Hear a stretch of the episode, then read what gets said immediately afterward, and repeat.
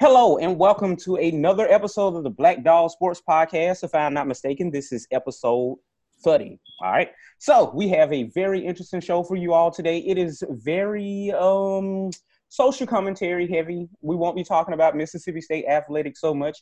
As you can see, I'm black, y'all. I'm black, y'all. I'm blickety blackety black black, y'all. I'm blickety black blackety black. Okay, let me stop. All right. So um we're gonna start off talking about uh trying to make sense of um we're gonna start off making sense of the situation that's going on in Minneapolis and the rest of the country, you know, um about Black Lives Mattering, and we're gonna share our stories about Karen. Then we're gonna start talking about that safety up north or that safety in Tallahassee. He's not really sure um where he is right about now. Um he ain't got to go home, but he got to get the Hades up out of here. And we're gonna have a player report card and see if the summertime with the whole pandemic going on, is it gonna be time enough to implement the air raid offense? So um, I'm going to start off this episode like I start off every episode by getting the temperature of our um, panel members. I'm gonna start off with the senior member of the podcast, Mr. Derek Thomas. What happening in? What's going on, Bulldog Nation? Uh, happy Tuesday to you. And I'm looking forward to having this conversation. I think it's going to be very beneficial for us to express our opinions on what's going on in our country tonight, or for the past couple several days. All right, bad boy, baby. So the next person that we going to, this man is a close personal friend of mine. This man, I met him back in 2003 at Mississippi State University like literally the first person that I've met at Mississippi State. Jeremiah Short, what's going on tonight? Man, just happy to well, I don't know if I should use the word happy, but ready to kind of discuss. This is probably a more serious podcast, so the tone is probably gonna be a bit different. But with the all the civil and racial unrest in the country right now, so just ready to address it. But you know, I have to laugh to keep from crying half the time. So um, you know me. So um, we're gonna start off talking about the social climate in the United States right now.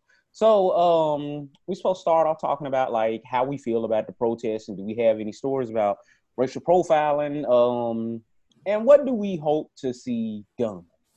All right. So how I feel about the protests is that you know a lot of times when it comes to these protests, I take a very measured approach with things.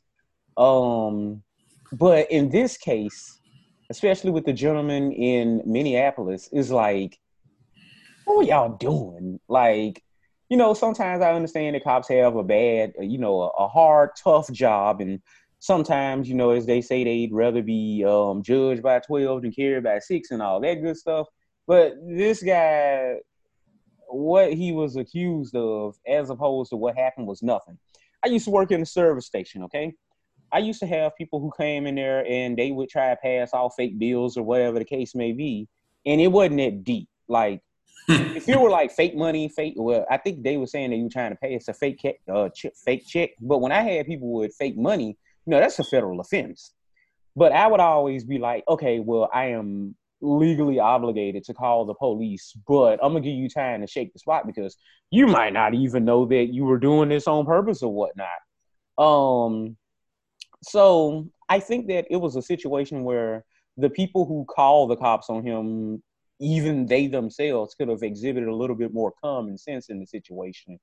Um, and with all of the bull jive that's been going on, you know, the last few years, going back to let's say even 2012, 2013, going back to Trayvon Martin, mm. it's like, uh, people just fed up with the BS. You know what I'm mm-hmm. saying? And I myself, I don't consider myself to be the most militant black person or anything like that. But at the same time, I be scared and stuff like that too. I don't I don't fool with twelve like that because twelve, you know, when they see me, yeah, I went to Mississippi State and I got a degree and all this type of jazz. I wouldn't hurt a fly, but at the same time, uh, police have a tendency to think that all of us look alike and to treat us accordingly. So perfect example, I'm over in Pearl, Mississippi. Anybody that know anything about the Jackson metro area, you already know how Pearl get down. I seen an accident, and you know, I think it was another black person who was in an accident. And I knew that they was about to get uh, railroaded. because the other person would go say that they hit them. And I was like, no, I seen the whole thing, blah, blah, blah, blah, blah. Cop, um, Caucasian gentleman. He is like, oh, well, who are you? What's your name? Blah, blah, blah, blah, blah, you know. And he was like, oh, can I see some ID or whatever? I show him my license. My license, I was living in Pearl, but I, my license had a Greenville address on it. And this dude was like really belaboring the point about the fact that I had a um Greenville address on my license. He was like, you know, by law, you're supposed to go and change your license to reflect your new address within X amount of days. And I'm like, bruh, number one, it ain't that deep. Number two, I'm not a criminal or involved in this situation in any way, shape, or form. I'm just trying to help this person from getting railroaded.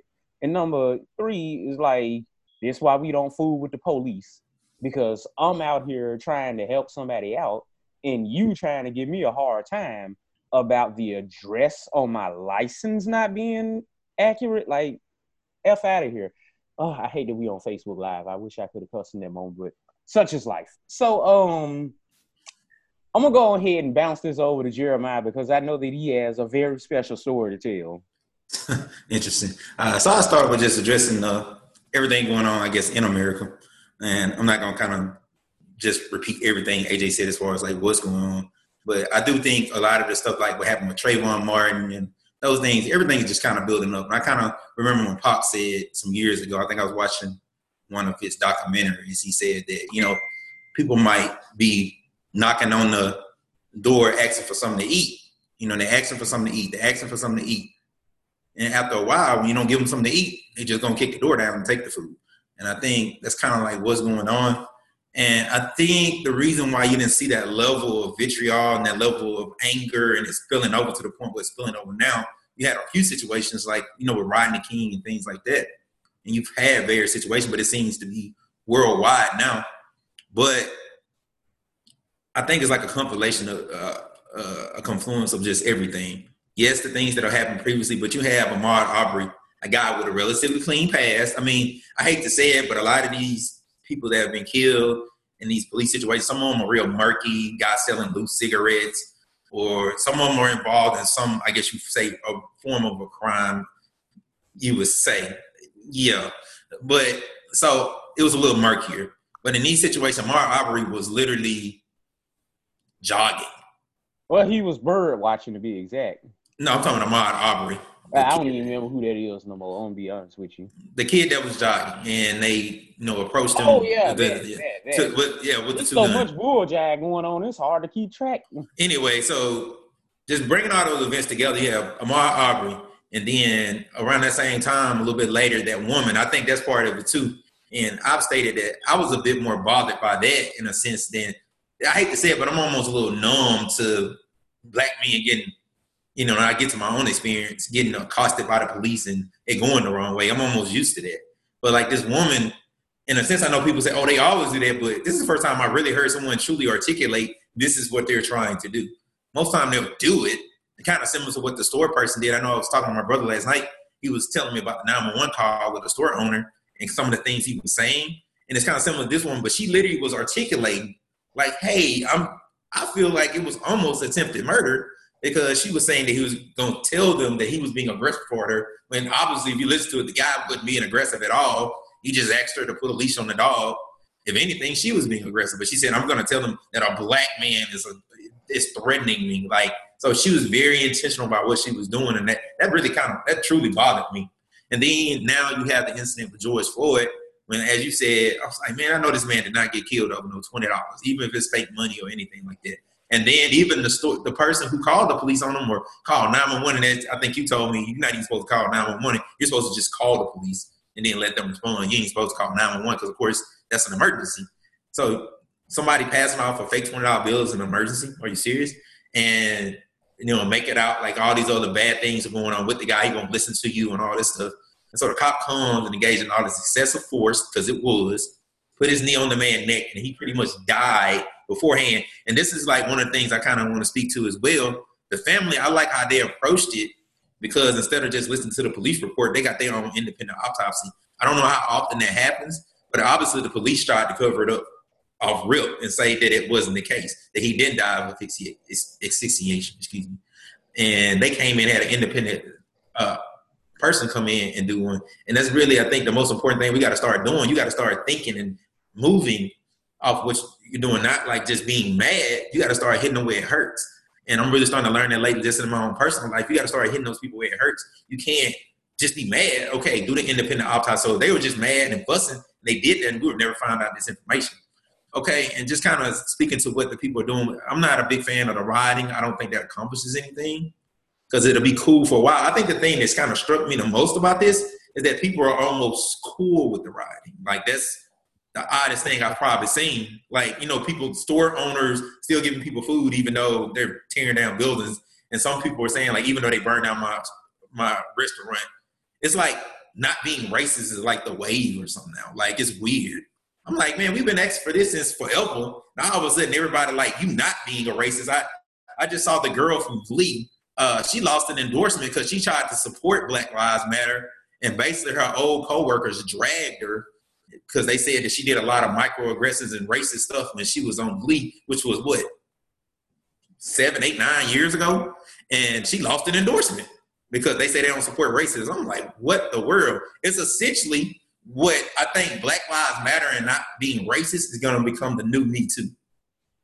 Now, I'm not saying, of course, George Floyd death, I'm hoping it's not in vain, but it definitely won't be now because now it's weird. We've created a Black Lives Matter has been a movement for years. Now it's a real movement. We're right there with Me Too and the LGBTQ, which I mean, I can't even remember all the letters now, but it, it's just, I'm like, whoa. So I'm amazed by that. Although I'm not a big fan of rioting, I don't think that's the way. Um, but I don't know if the Martin Luther King way is the way too, because we tried the nice thing and those people got shot. Cap knelt and he lost his job. So I mean, it's kind of he kind of torn a little bit on what's the right approach because it seems like neither of them have worked. Um, but at the same time, I'm kind of glad that at least people are paying attention now. I just worry about how much of it is organic. Like some of his people are being forced to make statements, even though, like, you know what I'm saying? Even though, you know, I don't think they really care. It's like they're almost forced to make a statement. Like, I don't want your statement. I want your actions. All right, so and I hate to be so long winded. I kind of focused on that, but I, you know, talk about my own personal experience. So just kind of tell everybody, I'm from Mississippi, um, from Columbus, Mississippi, originally from Noxubee County, Brooksville, Mississippi, small town. In my early life, I went to an all black school, then I started going to Caledonia. I went to a mostly white school, and truth be told, and I, I'm not just being naive, I really didn't deal with what you call a lot of racism. It was things that happened, but I never really truly understood what it really meant to really be profiled or to know that I'm black. I was always a pretty smart kid, did well in school. People never came to me a certain type of way. It was certain things that happened in school, but it wasn't that I feel like I would develop a level of animus toward another race or anything like that, even though I went to a mostly white school. Now, um, you know, with Mississippi State, I thought it was pretty cool. I can't really say it was much that happened. I, I always tell people the worst thing that happened to me while I was in college, I was working at a nursing home, and an old white lady called me boy. I thought it was funny. And I remember the old black lady, like, that's not a boy, that's a man. That was like the funniest thing. But that was just funny to me because it, it, it, wasn't that heavy. Um, it was an older lady, I mean, whatever. Anyway, so let's just fast forward. Um, many, for those that, I mean, many do know, you know, after I got out of college, I worked for the Commercial Dispatch um, as a sports writer, and I did like the, what is the agate page, excuse me, the agate page or something like that. So I did like the trivia, and I did that page, and I arranged all that, you know, the box scores and all those different type of things. So it was one night. It was late, uh, Saturday night. Uh, we worked late on Saturdays because of the Sunday edition of the paper. So I'm riding home. And just to be real, around that time, remember I was calling some of my friends. I was actually thinking about going to the club that night and all that good stuff. So I'm talking on the phone with them, and then the cop pulls me over. And when the cop pulls me over, and almost immediately he starts asking me stuff like, you know, are you on drugs? Are you this? I'm like, what? So it kind of was confusing. And I know a lot of people are saying you need to cooperate with cops and you need to, you know, a lot of these situations happen because of that, but it's kind of hard to react to that when you've never faced it.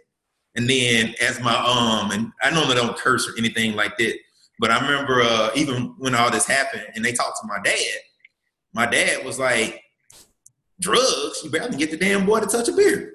So I don't even drink. So, I mean, uh, so it's kind of, it was just odd, you know, and just go through that whole situation. And even got to the point where multiple cops were there, I was like, what the world is going on? Like, I'm like weirded out. The only time I've ever seen anything like that is like on a movie where it's it's like on a movie where you have uh I guess drug kingpins as AJ has talked about before. And I was like, what the world is going on? And like the cop asked me could he search the car. It's like they were adamant they were gonna find something. Mind you, I'm just coming home from work. I ain't I ain't never did anything crazy. I don't even know what's going on. So they asked could they search the car. I was like, yeah, you're not gonna find anything. And so they started searching the car. They got some light out, and they tested the floorboard of the car, and they said it tested positive for cocaine. I was like, what? Like, I mean, you just imagine something like that happening. I didn't even know. All I, I was just like, I was like, what the world? And I mean, I almost fainted. I was just like, did this just happen? It was like you're in the twilight zone. Like, did this really just happen? And so, um, you know, went to jail, jail for a whole uh, day and a half because it was a Saturday. So I guess you can't get bonded out and all that stuff. You know, I called my family. My family was able to get a lawyer. Um, you know, the drug charges were dropped before I even got out of jail. But that's something that when he put, mind you, I worked at the newspaper and my name was in the newspaper. And like my coworkers coming up to me like, man, I heard you had a party on Saturday or something like that. And you're just like, you know, I got old classmates hitting me up like, oh my God, I was I was just flummoxed. I just couldn't like what? Now the funniest story is one of my friends, one of my good friends. I remember he said somebody uh, hit him up and was like, "Man, you know, uh, Jeremiah uh, got arrested um, for drugs or something." Like, man, he must be talking about a different Jeremiah. like, I was like, like, what are you talking about? I was like, so you know, but people don't know the full story behind something like that, and it's like you get, in a sense, your reputation tarnished over some foolishness like that. You know, I, I was a little younger then, and I probably should have sued them, but I was just out of college. I probably wasn't even thinking that. And I wish I had now, but it is what it is. So you know that was really I never I don't even know if I look at it like a traumatic experience like that because I've had some other things after that that kind of compounded it. But I will say like when I get pulled over by the police, I mean I still get nervous. Like I still wonder if it's gonna be a white male. I get really nervous. I know it's gonna. I don't even get pulled over that often, but if it's a white male, I get extremely nervous because most of my experiences with white male cops hasn't been good. Females, Hispanic, or any other anything, it's always been fine. But when it's been like a white male, the percentage of something going wrong or him talking to me a certain type of way is always extremely high. And I think that's what I want people to start understanding. It's not about like people having problems with the police, but I just saw a video before we watched this. I mean, before we started this podcast, and I hate to be so long-winded, guys, but um, before we started, you know, the podcast, I saw a video like they showed like a white guy with a machete waving at the police, and they were almost calm, but then a black guy had his back turned with his hand behind his back, and they need him in the back. Literally, you could see them need the man in the back, and he wasn't being aggressive at all. And these are the things I think people want people to understand is that they are treating us different, and that you can reduce and prevent these situations if the cops just start acting like they got some sense. And I think what the thing is now, the cops think they right now they're allowed to do it. They're not held accountable for it. The guy that killed George Floyd, and I'm gonna call it that, allegedly, or I'm gonna say allegedly killed George Floyd because he hasn't officially been convicted yet. but officially, you know, allegedly killed George Floyd. I mean, he had multiple complaints against him. It was just, I mean, it's insane. So that's just my main thing. Just be aware. I don't want you, I don't want I don't want I don't want your post on Facebook. I don't care nothing about that. I care about your actions and stop being so sympathetic to these cops and having stupid posts when folks are doing stuff wrong. Like, well, they're they did this. I'm like, just be real understand and try to see where we're coming from. I don't want you post. I want you to understand where we're coming from and hold your white friends accountable that do stuff wrong. Sorry for the rant, guys. And I guess it's Derek Sal's preaching in. Did Yeah, I close? I Did I? had close- somebody Did I? Did I? Like, what this dude talking about? I didn't see you. I didn't see you close your eyes and put your hands up. Yes. You know, but I wanted to be- I, I I was was actually. talking, but I was on mute. So I was. I was actually hoping we would split our thoughts on what was going on and our own experiences, but whatever. Well, I mean, I don't know really how to follow that, man. Um, but I will say this: it, there's no allegedly killed George Floyd. He killed him. There is no alleged into it. I mean, anytime you rock back and forth on someone's neck like that, you know what I'm saying? I mean, then the other two officers are acting like they're concerned. What they should do was knock Derek Chauvin behind off of George Floyd's neck. That's exactly what those other two officers should have done.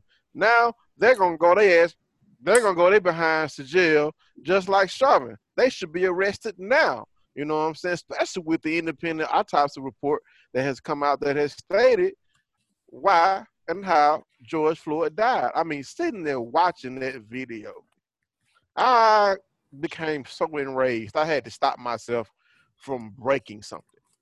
I mean, like, bro, get up. Like, I was just like, man, if I could reach to the screen to slap Derek Chauvin off of George Floyd, I wish I could have had that power. Because sitting there watching that, that man begging and pleading for him to, I can't breathe, calling for his mama, you know, and all you see is Chauvin's smirky face rocking back and forth on that man's neck, like, yeah, I'm not getting up. And it just was it was it was it was hurtful. And you know, and the reason why we have these civil unrest now, peaceful protests, and then also the rioters. I, I support peaceful protests, um, emphatically, uh, but I do not uh, support rioting uh, destroying property. No, I don't value property over people. I value common sense over foolishness. Um, so that's where I stand because now you have our crazy president threatening to try to bring in the military uh, to stop the rioting. You know, how about this? How about from top to bottom, our leaders, law enforcement leaders, come together and create some type of uniformity or code uh, as far as how to handle these situations when they happen. Uh, I just read where there's a protection that the Supreme Court is about to strip away from law enforcement officers, the um, wh- where they can't be held accountable uh, doing official business or whatever. That needs to be wiped away because that'll make them hopefully act act with some type of common sense and ethical behavior. Because right now, that that there's no way you can say there was ethical behavior. Uh, what happened to George Floyd from Chauvin? There's just nothing you can say. You can't say you, your life was in danger. You can't say he was resisting you. He was on the ground, on his stomach, writhing in pain. He was not a threat to you. They were a threat to him. You know, so um, and I and I and I, I feel bad for his family you know, uh, and his brother came out and was asking people to stop the violence because that's not going to bring his brother back. And um, as, as far as um, Arbery, those those three guys need to go need to be, stay in jail too. Can't wait till their trial starts. As far as the um, parking lot patio, whatever, park patio, whatever, yeah, she needs to be charged too because she called the police and said, "Oh, there's a black man." uh, threatening my life, which that did not happen. You know, that didn't happen at all. So what, imagine if the police would have come there, guns blazing, thinking that there's a white woman being accosted by a black man. They weren't gonna ask questions. You know what I'm saying? So that's also something that needs to happen. Police officers need to act with more common sense. You know what I'm saying? Uh, President or Vice President Biden said something that a lot of people feel like he shouldn't have said today or yesterday, and this is something that I uh, posed several police officers about uh, a couple of years ago when Alton Sterling was shot to death here in Baton Rouge. Why do police officers shoot to kill? Uh, I was told, oh, we're not shooting to kill, we're shooting to stop the threat. And if stopping the threat ends in your life being taken, well, you know, I'm shooting to stop the threat. I said, why don't you shoot to preserve life so that the criminal can face whatever charges they're facing. And they're they're gonna go with their training. And President Biden was like, well, why don't people, you know, why don't the officers shoot in the leg or something or uh, of the heart? And, and, you know, while the leg is still a dangerous place to get shot, I also feel like police officers shouldn't be unloading clips on people when they do have to shoot. You should be able to control your weapon, you know. Uh, but with Chauvin, we don't have a shooting. We have a knee to the neck. Uh, in Arbery, we don't have a uh, a police shooting. We have well a law enforcement officer that should have been able to, a former law enforcement officer that should have been able to control his weapon, but had no re- rights or reason to be doing what he was doing. Another um, George Zimmerman, a wannabe. You know what I'm saying? Trying to take the law into his own hands. Vigilante justice should be punished by being tried and placed in jail. So, uh, as far as myself, what I've I've been blessed to not have many interactions um, with Caucasian police officers. Um, the one time that I do remember being pulled over and being accused of something that I didn't do, I was about 18 years old. I was in Jackson, Mississippi, in South Jackson. I had just left from the Roses on Terry Road, and I'm guessing there was a um, a robbery that happened. And the officers pulled me over and said, "Hey, um, where are you coming from?" I said, "Well, I'm coming from Roses. Uh, you know, I just you know bought some snacks or whatever." Well, there was a robbery in place, and um, you matched the description. I said, well, "What's the description?" Black male. I said, "Well, I just left from Rose. You can look at my receipt. You know, wasn't my, wasn't me." So apparently, the robbery happened down the street from where I was the robber drove past and they left me there in the middle of the street, you know, looking crazy, and, and go chase after the uh, after the robber, you know. But the robber wasn't even black; it was a white guy. You know what I'm saying? But they saw me driving out away from Roses and just assumed that I was the robber. So that's one of the few instances that I've had with police or with racism. Uh, as far as direct racism, y'all probably gonna laugh at this you know, uh, I had a young white lady who refused to serve me at a restaurant. She just completely overlooked me uh, while I was trying to place my order. She said, "May I take the next order?" Completely overlooking me. Now you can't miss me. I'm standing right in front of you, and she just refused to take my order. So, you know, I like I said, I I I, I can't fathom how I would have responded to your situation, Jeremiah. You know what I'm saying, um, brother? You know, me and you mm-hmm. don't agree on a whole lot sometimes. um, I I'm I feel for you having to go through something like that, having your name um, drugged through the mud like that, and accused of something that you did not do. And you know, it looks like you you know you didn't let that stop you from uh, being a success in life. So I'm thankful for you, black man. And that, that's all I got to say about black man, black man. This. Hi, Gabe. man, listen. First of all, three things. First of all, I'm a little older, so I've experienced a lot more of these types of things. Number two, I'm a student of history. So when you put a lot of this stuff into a historical context, you tend to be able to cut straight through the bullshit. Number three, I was born and raised in Mississippi. You can't tell me nothing about no racism. You can't tell me nothing about no white people. I'm speaking frank today. You can edit it. You can do whatever you need to do, but it's coming. Can't tell me nothing about no white people. I know them like the back of my hand. And yes, don't ever think that white people don't know they white.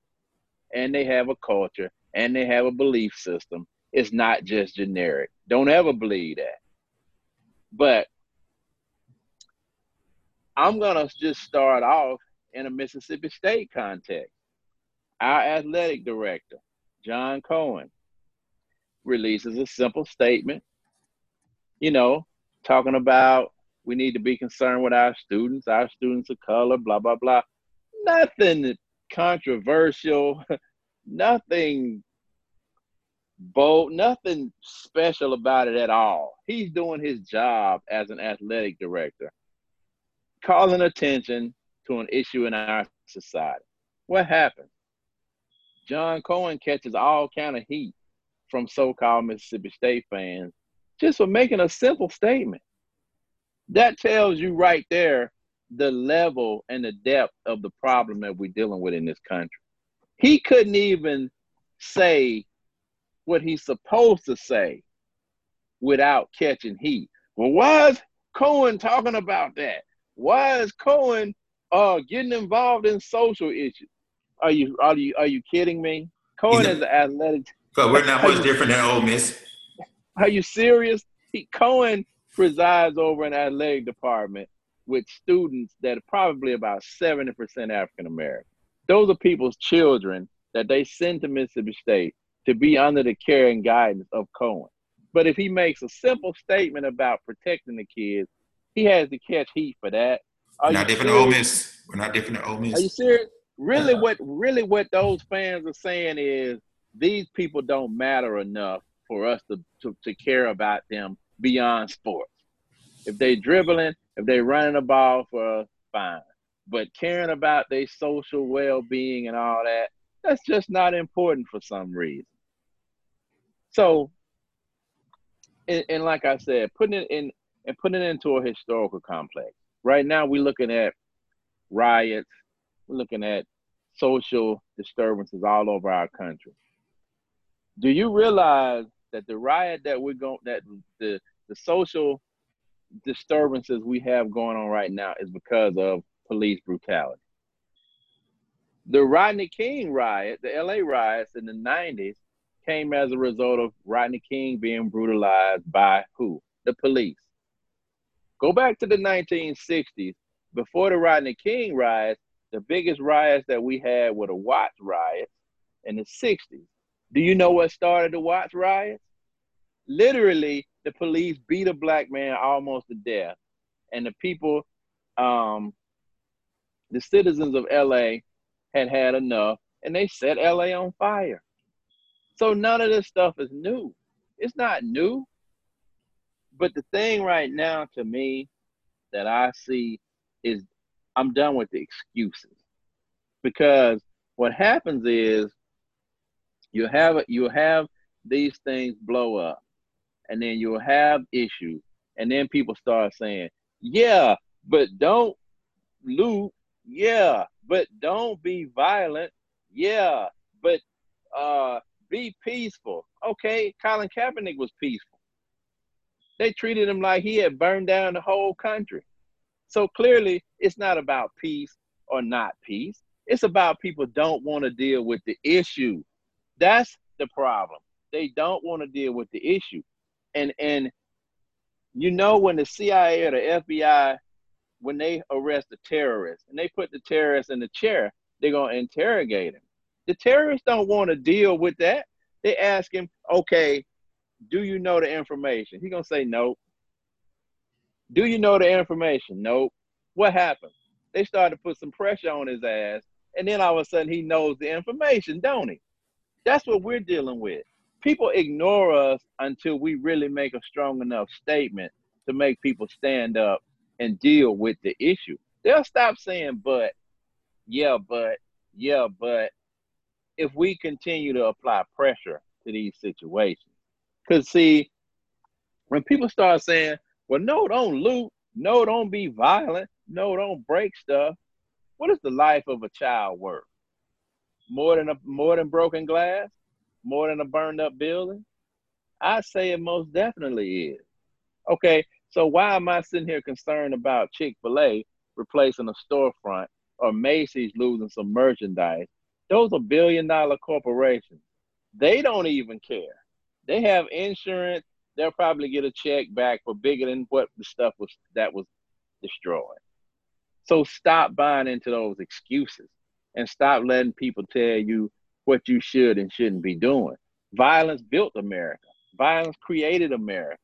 Don't ever let people tell you don't be violent. Violence is a part of the human nature. I'm just going to say it just like that because it is. I'm not saying go be violent. I'm just saying it's a part of nature. When we go to war, it's for, oh, we're fighting for liberty. You're killing people. Oh, we, it's, this is for the American way. You're murdering people by the millions. That's violent as far as I can see. So don't ever let people tell you that the lives of your children and your loved ones are not worth some hellified protest like what we're seeing right now. I'm sick of the excuses. I don't want to hear the yeah buts no more. I don't want to hear these state fans running around talking about why is Cohen doing this, blah blah blah. Nah, Mm-mm. no, no more excuses. No more excuses. And I got so many racist incidents. I, I could be, I could go all day. Growing up in Starkville, the stuff started when I was about six, seven years old that I can remember. First time I ever got called the N word, I was about seven. You know, didn't do nothing wrong. Going to breakfast with my sister, my little brother. That that there used to be a little breakfast restaurant. Y'all know where the highway patrol station is? Right on the edge of campus there used to be a little breakfast spot right up that hill. And me and my brother and my sister was just going to breakfast, get something to eat. You know, got out the car, white man just went off. You know, talking about don't hit my car. We didn't get close to his car. And then, you know, he starts with the N word, this N word, that, you know. So I, I got a million, million examples. But at this point, it's just no more excuses. Don't brush, don't brush off the issue no more. Gabe, let me ask you this. You have any type of uh you know, fishy encounter with law enforcement? Absolutely. Most Give definitely. us that story. Well, there's two that stick out. One, I was leaving the mall. Me and three friends were leaving the mall. Okay. We got about a mile away from the mall, and there was a cop sitting on the side of the road. And when I looked up and I saw him, I said, he's looking for something. But we we passed him and kept going. He pulled out, pulled behind me. We know, hit his lights. So he got out of the car, and all of us can see he had his hand on his gun. You know, the way he was tiptoeing up to the car, he had his hand on his pistol. And so we like, oh man, what what is it now? So, you know, he creeped up to the car, rolled my windows down, and it was the old, you know, what are y'all doing? We just had a robbery at the mall. Uh, we looking for some suspects. And we like, we just left the mall. We we didn't see a robbery, but you know, if a robbery happened, fine, but it wasn't us. Okay. Fine. You know, so that incident went on pretty much without a hitch. We left. But another incident, and this is one that really pissed me off. So I'm um just out and about. I, I think I was renting a video or something from the video rental store, which is y'all can joke me about that later. But um I pulled out of the video rental store, which don't exist no more. And so the cop pulls me over. And so I'm like, what could I have possibly done to get pulled over right now? So he says, You made an illegal left turn when you came out of the video store. I'm like, Okay. He said, Okay. And then when you made the turn, you you stayed in the in the divider lane too long. I'm gonna give you a ticket for that as well. I said, okay, so if I'm crossing lanes of traffic, how am I supposed to merge into the on into the lane if I don't sit in the divine lane? You know what he said to me? He said, if you keep talking, I'm gonna give you a third ticket because you got this back tag on your car. I have my Mississippi State alumni tag on the back of my um back of my license plate. In the state of Georgia, that's officially illegal, but probably 80% of all the Georgians have those if he's it's either an alumni or something like that. So I'm like, okay, I'm calmly asking you questions about why I was pulled over. And instead of you answering my questions, you threatening me to give me more tickets on top of the bogus tickets that you're already giving me right now. So, you know, I pretty much just said my piece and I let that be that. And uh, I did get two tickets. Both of them were bogus. He was threatening to give me another one just for asking simple questions. You know, things like that can escalate really quickly. But um, you know, man, I've been pulled over and just get attitude just for no reason. Like, got pulled over going to Starkville in Alabama. Got pulled me over in a small town, and he was like, um, "Can I see your license and registration?" I said, "Well, um, you know, in the state of Georgia, they have our no." He said, "License and insurance." I said, "In the state of Georgia, our insurance and license automatically comes up when you run. Well, the insurance comes up when you run the license." He's like, "No, it don't." I'm like, dude, I've been living in Georgia for 20 years. I pretty much know the law. So, you know, he gave me another ticket over in Alabama, so-called speeding. I may have been going 40 miles an hour in a like a 35 zone or something like that. You know, it just it just goes on and on, man. You know, just and you know, you you all you always know what it is. You know what it is because people can give you a warning or let you go for anything, or they can make something out of anything. So, yeah, it's you know, I'm just sick of the excuses. I don't want to hear the the yeah, the yeah buts no more. I, I don't want to hear that. Um, seems like all of us got some type of story of police bull jabbing us around. Coach Vivians, you got anything to add just about now? What's up, y'all? How y'all doing this lovely evening? I hope I look okay. Okay, I don't look too bad. Uh, heck, oh, you ain't got that there you Alcorn hat on. There you go streaming with that um Motorola Razr. there you go. Here you go. I'm on, I'm at the crib. I told you I was on, on the coast. I ain't know it was a call, so I thought it was just a, a, a just us talking, but I didn't know we was going on live. But anyway, hey everybody in America. Um, so so uh yeah, this past football season actually, uh I caught it. Was it this past either this past season or season ago or season prior? Um they had it was um a, like if you're coming off campus off um what the what are those people called? The fraternities the fraternity row. You're coming off that and you're about to hit that light right? Um by uh chick-fil-a and all that. So it's like three or four cars you know with everybody turning going back turning back to go the other way and so i'm right in line with all of them i'm just driving all of a sudden hey hey hey hey i'm like okay so i pull over it was it was the cop. Know, he just standing out there directing traffic. Like we all in the same thing. He like, you just ran over that cone. Like he was pissed off that I ran over a cone. When everybody was doing it, wa- it wasn't like it was an illegal turn. It was just I might have you know did it too sharp. And so he was. I mean, he he was hysterical that I the cone was still there. Ain't like I drug it down the road and that like that. I ran over it and kept going. But like I was like the fourth car in line to make that turn. And so um, he put me. I was like, "What did I do?" And he told me. I say, "Oh, well, I'm sorry." You know, I was apologizing all that kind of trying to be cordial because you know I just left a football game. You know, so he, I mean, he and he just he like, "You got to get out." I'm like, "Why do I get out? You know, why do I have to get out and all this kind of stuff?" So he got me out, and I, I was like, "Okay." And so, um, obviously, you know, he's already amped up. So I'm starting to get like, "Oh shoot!" It's like it's like a movie. I'm like, "Oh God, okay." He's like, and so my hands to my side, get your hands away from me. I'm like, oh shoot, you're gonna shoot me in front of all these people because I'm just hands not in my pocket. They're just on my side like this, like I'm trying to be still. And so he was like, hand out your pocket. And I so I just I just threw him up like this. I'm out here, I gotta stay right there in front of Hampton Inn. And so I'm just wide open like this. I'm like, oh my God, this dude about to cap me. Cause you know, of course he was standing just like this. Like I was like, man, he about to cap me. So and I and I was kind of like, oh, sh-, you know, just breathing hard and all this kind of stuff. And so finally, then he said, I said, he was like, what is it? He started fussing now. I said, dude, I'm just nervous. I'm nervous. I'm nervous. He said, I don't give me that crap. My wife's black. I don't want to hear all this kind of crap about you. Blah blah. I said, okay, I'm My about- wife's right. he he, Wait, he- that just he so that we're on the same page, just because you like black vagina does not mean that you're not racist. You want, that, you want that you want that N-word sleeping with the help experience that your grandfather had back during Jim Crow. Strom Thurmond.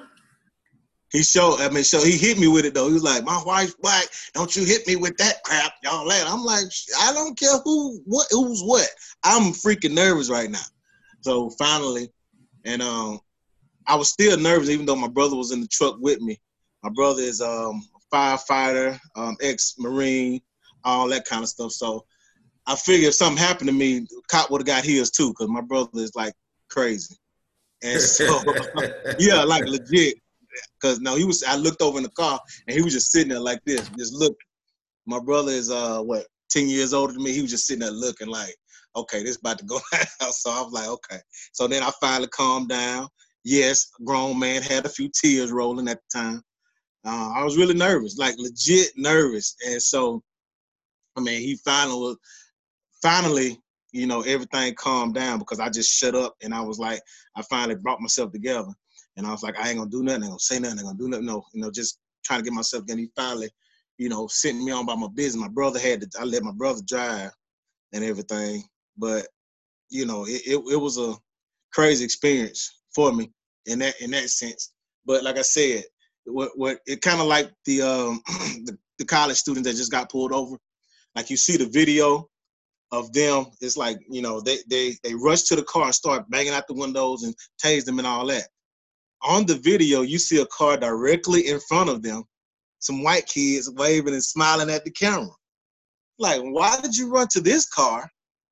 You know, and because uh, apparently the word was they were breaking curfew or some crap like that. So these people in front of them not breaking curfew. I mean, it was like right.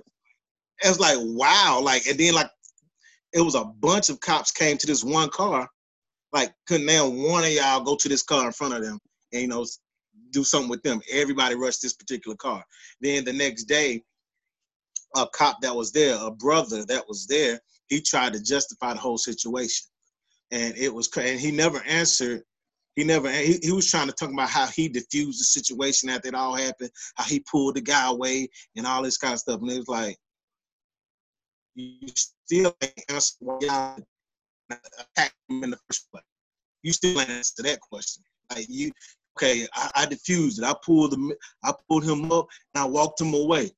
Okay, why did y'all go after that car in the first place? It, it, it was never answered. So that's one of mine. I just wanted to use that one because it was the freshest one. But I have a couple of more, but I'm not gonna talk a lot. I'm gonna let you, um, Arthur run the show. You ain't gonna put Yeah, a let's keep it Jeremiah on us. Okay. So um me and Jeremy talk about this type of stuff very often, all right? And so one of the things that we talk about is like what is the end game? What changes need to be made? And I've always said that when it comes to the black experience in America, it makes me think about my time in sociology. We talk about a double consciousness where you're a black person, but at the same time you're an American, and how do you even negotiate those things? So I've always said that as far as being black in America, there's like two ways that we can approach things. one is easy and the other one not so much. Well, both of them are hard. One is just a little easier than the other. So my thing is I've always said that if you think that white people are gonna give up their privileged status in society, then you're nuts. No matter how many statements they make and how many videos corporations make talking about they support black people or whatever, whatever, why would they even give up their privileged position in society? So there are two options we have. The first one is to say, hey, we know that we will never, that y'all will never make things completely equal mm-hmm. for us. So if we could get y'all to stop doing stuff like killing us over nothing, the police killing us over nothing, that would be great. Okay.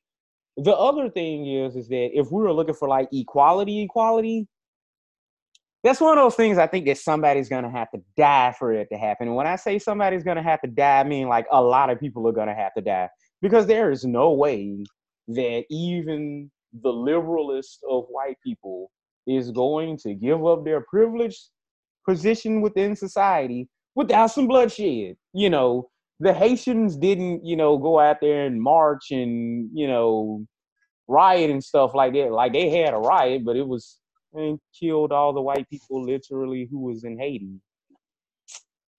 So uh I, I Yeah. think I, I'm gonna say on AJ's behalf, I don't think he's advocating violence and saying we should kill people. I think he's just making a more of a historical point. Yeah, I mean, as a history teacher, that's one of those things that history teaches you that people are never going to give up their privilege. Like, why would they even do that? You know, that doesn't make sense.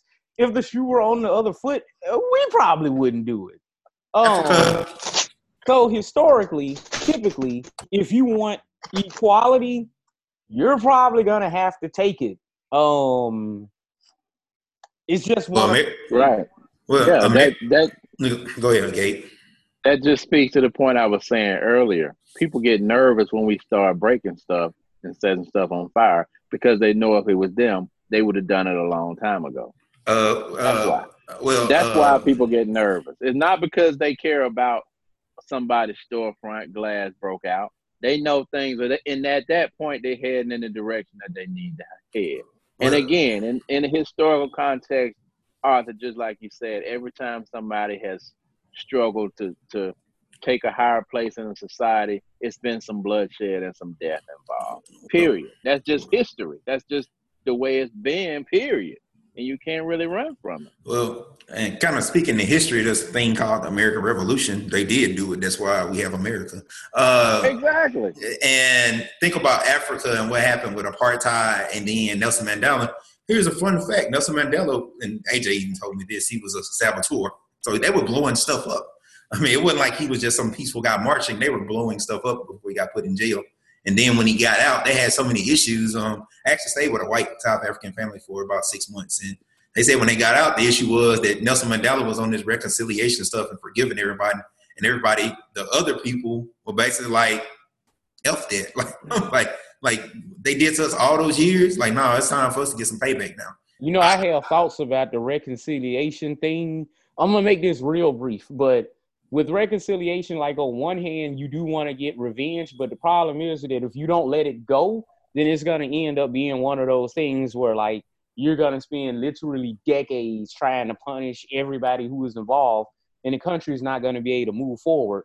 Like mm-hmm. for instance, uh, there are people still trying to get war criminals from World War II uh, down in Argentina and crap like that, and that was like three million years ago.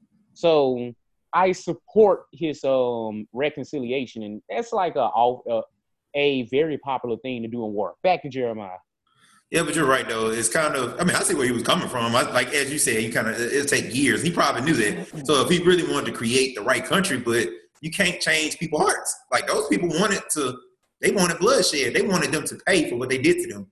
And I think you can't change that. So all you can do is enact policies and make people change. Just like now in America, you're not going to change people's hearts. You can't do that. You're just not going to do that. People are not going to give up their position, as you said, AJ. That's not, not logical. That goes against biblical principles. People have never done that.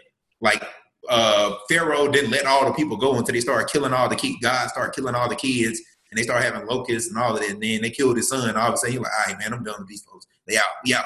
People had to start dying. So it wasn't like he still was being stubborn. You know what I'm saying? And God hardened his heart. But I don't want to get turned into a sermon or anything like that, as a Derek like say. But I'm just citing that biblical principle when it comes to that. Like as you said, like nothing normal don't happen until people realize people aren't really changing their thoughts. People, as me and AJ have talked about sometimes with teaching, people call it quality of life. They don't really be caring about their job sometimes. They care about quality of life. And I think that's what a lot of people think. Like you don't want to be seen as racist now. It's like just like with the Me Too movement, it's guys and different people, like you get nervous now with the Me Too movement or saying anything against somebody who who is uh, LGBT. Nobody wants to say anything against hate in general or do anything like that. Now, I think Black Lives Matter is going to really. Before Black Lives Matter, I think it was kind of had a lane. Now it's like it really does matter. And if you don't say Black Lives Matter, you can't. That all lives matter stuff don't mean if you don't say that. Now people gonna brand you a racist, and there's gonna be consequences to that. People are losing endorsement. Cops are getting arrested for excessive force during the midst of all. I'm like, what the world is happening? It's like, man, we've been asking for this for like what a hundred years, and now all of a sudden it's finally happening. More than a hundred years. So um, I don't know.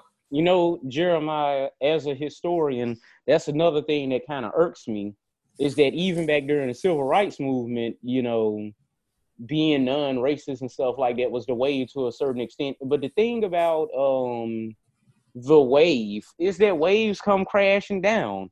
Mm-hmm. So the response to the civil rights movement was the neoconservative movement. You know, that's how we end up with Nixon and Nixon with the war on drugs and all of that good stuff, or you know, um, uh, the Southern strategy and getting rid of busing and getting trying to reel back um welfare, and then you got Ronald Reagan talking about welfare queens and stuff like that. like supporting civil rights of either wave, and then you'll have a new person who comes in and kind of try and take that stuff back. So, like, what I'm saying is that this stuff has to be a sustained struggle because you look at the fact that, as I tell my students, crack mysteriously somehow coincided with the um end of the civil rights movement and the Black Panthers and all those people and then you got the um, you know, the Iran Contra scandal where you had Freeway Ricky Ross getting dope from the CIA so that they can have the Sandinistas, hmm. you know, uh, sell the dope to Freeway Ricky Ross and he sell the dope and give the money back to the Contras so that they can fight against communism. You know, this is I know that I'm I'm getting like you, you talking about the real Rick Ross? Yeah, I'm getting real macro right now um, but I am one of those people that believes that yeah, the government does things intentionally to jack up the black community. Just like somebody was talking about earlier about how they hope that all of this stuff is organic. But people do not believe me. People do not believe me. Like people get paid to protest. Like that is a real thing that happens. And just like Antifa, like, yeah, you have these random people who show up who could give a damn less about black lives, who just start burning stuff up because they want to because Mhm. chaos. Like it's one of those things. Well, Anyway, let me go ahead over to uh my guy, um him. Derek, Yeah, Derek. there, that's it. Well, I mean, I mean, I, I, I kind of, I'm the type of person that, like, I, I take him from what Gabe said. Gabe, I, I, I agree with you on a lot of what you said. Arthur, I mean, you giving an awesome history lesson, but like, as far as the changes that I feel I need to happen, I will hope it don't take, you know, a lot of people dying for that to happen. You know, you would hope one thing my mama always tells me is Derek, people don't think how you think, because I, cause I use common sense when I when I look at something that's happening, and I, I don't see gender, I don't see race. I look at it from a human human point of view, uh, and I also put myself in that predicament to see how would I like being in that situation, and I do agree with Arthur where he says people are going to willingly give up their privilege, but shouldn't we all have privilege? We're all human beings. You know what I'm saying? I mean, society is how it is because of what happened all those years ago. And you would think uh, we would be able to, you know, grow from the dark ages of racism to be able to live in a society where we can still be white, black, Puerto Rican, Haitian, different races, and be able to treat each other like human beings. You know what I'm saying? No human being is going to be perfect. No human being is always going to make the right decision. Uh, we will always have, uh, I guess you can say, a form of classism because, you know, when you look at human beings, the ability to learn and do work, I feel like those that should be the only thing that should separate people as far as you know how you treat someone because everyone's every man's or woman's work ethic is not going to be the same. Every man's or woman's ability to learn and be taught something is not going to be the same. But you should still be able to treat someone with respect. And if and if a police officer can't determine what respect is, then they shouldn't be wearing the badge. A lot of people want to say want to make like police officers' lives are more are, are more valuable than the people that they're supposed to be serving. That is false. A police officer's life is just the same as the person that um, they're probably arresting. Like watching these Right. protests now, where how the police officers just ransack those protesters in Washington, just being peaceful. Those police officers' lives aren't no better than the people that they're that they're charging. You know what I'm saying? So if we treated each other like human beings first, and rather than black, white, Puerto Rican, Haitian, whatever race we are, uh, I think that would make for a better society. If I if I had one wish, I would wish for that. There's a lot of times I always say I want to wish, wish to win the Powerball, but seeing what I've seen the past couple of days, I would wish that people just looked at each other as human beings and not as that that white person, that black person, or that Mexican, you know, and just take the stereotype away from being a human and being as far as being a different race.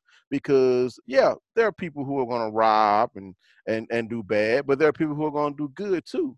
So what needs to happen is like i said before you know the change need to start from top to bottom and also bottom up. We all need to do better you know what i'm saying and when a, and I, I challenge any law enforcement officer that's watching this video if you see one of your fellow officers about to do something that you know in your heart is wrong, stop them. You should not sit back and watch someone die underneath someone's knee. You know, if you see your your fellow officer unloading clips, stop them. We need controlled humanistic policing in this country because it's it's going nuts. Even with the protests, yeah, you see these the people protesting. You know, yes, we know they're agitators, but you can see which ones are the agitators. You know what I'm saying? Don't attack peaceful protests. Uh, that's that's one of our our liberties as being citizens of the United States. Uh, freedom to protest. You know what I'm saying?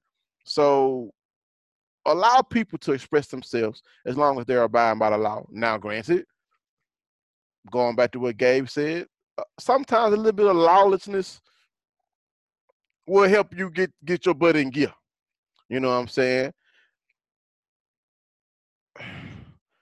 I just wish I it could. gotta fi- happen, man. I just wish I gotta s- happen. I just wish I could fix it with the snap of a finger because I don't want to see anybody else die. I don't see. Any, I don't want to see any uh, innocent bystanders get killed. You know what I'm saying? Um, reading reading a, a article that I was reading before the show store. Looters killed a retired cap police captain in St. Louis. You know what I'm saying? Because he wouldn't let them loot the store. You know what I'm saying? Um, there's a right and a wrong way to to, to get your point across.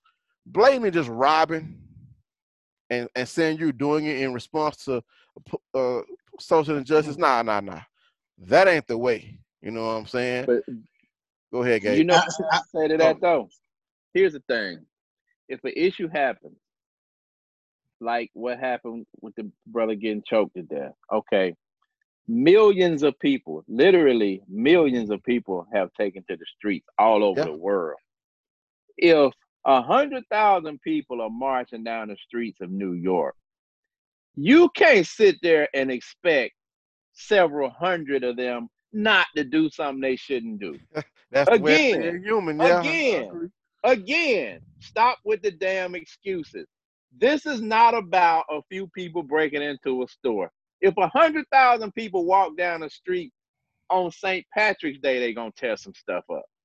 If it's celebrate the Super Bowl, they gonna tear some stuff up. If it's the World Series, I they didn't go gonna tear tear nothing up with my up. Chiefs won Super Bowl. You didn't, but I guarantee you with some arrests that night, and I guarantee you with some couple of cars set on fire, just like they do in Canada, just like they do in Boston, they do it in New York. When their team wins, people take to the streets and they're celebrating, and stuff still gets torn up. So how you gonna tell me that these people are protesting 10, 20, 30,000 people and a few hundred of them aren't gonna do something they shouldn't do? That's ridiculous. Well, what do you That's think about completely. I don't. I don't even want to hear that. No, That's no, the homie with the pink gas mask that was going out breaking out them windows, man. He he he was an agitator. The dude with the umbrella. Right. Exactly. You're gonna have some agitators. You're gonna have some people that's there to do wrong. You're gonna have some people that shouldn't be there. You're gonna have some people that don't want don't even know what the event is about. They just there to mess something up. But that does not distract from the major point of why people are there. And don't let nobody distract you from that. Because human beings, there's I put it like this. There's no perfect victory. Put it in I use sports analogy. If you play a football game, you fumble twice, you throw an interception, miss a couple of blocks, but that night you win the national championship. What's the coach gonna say?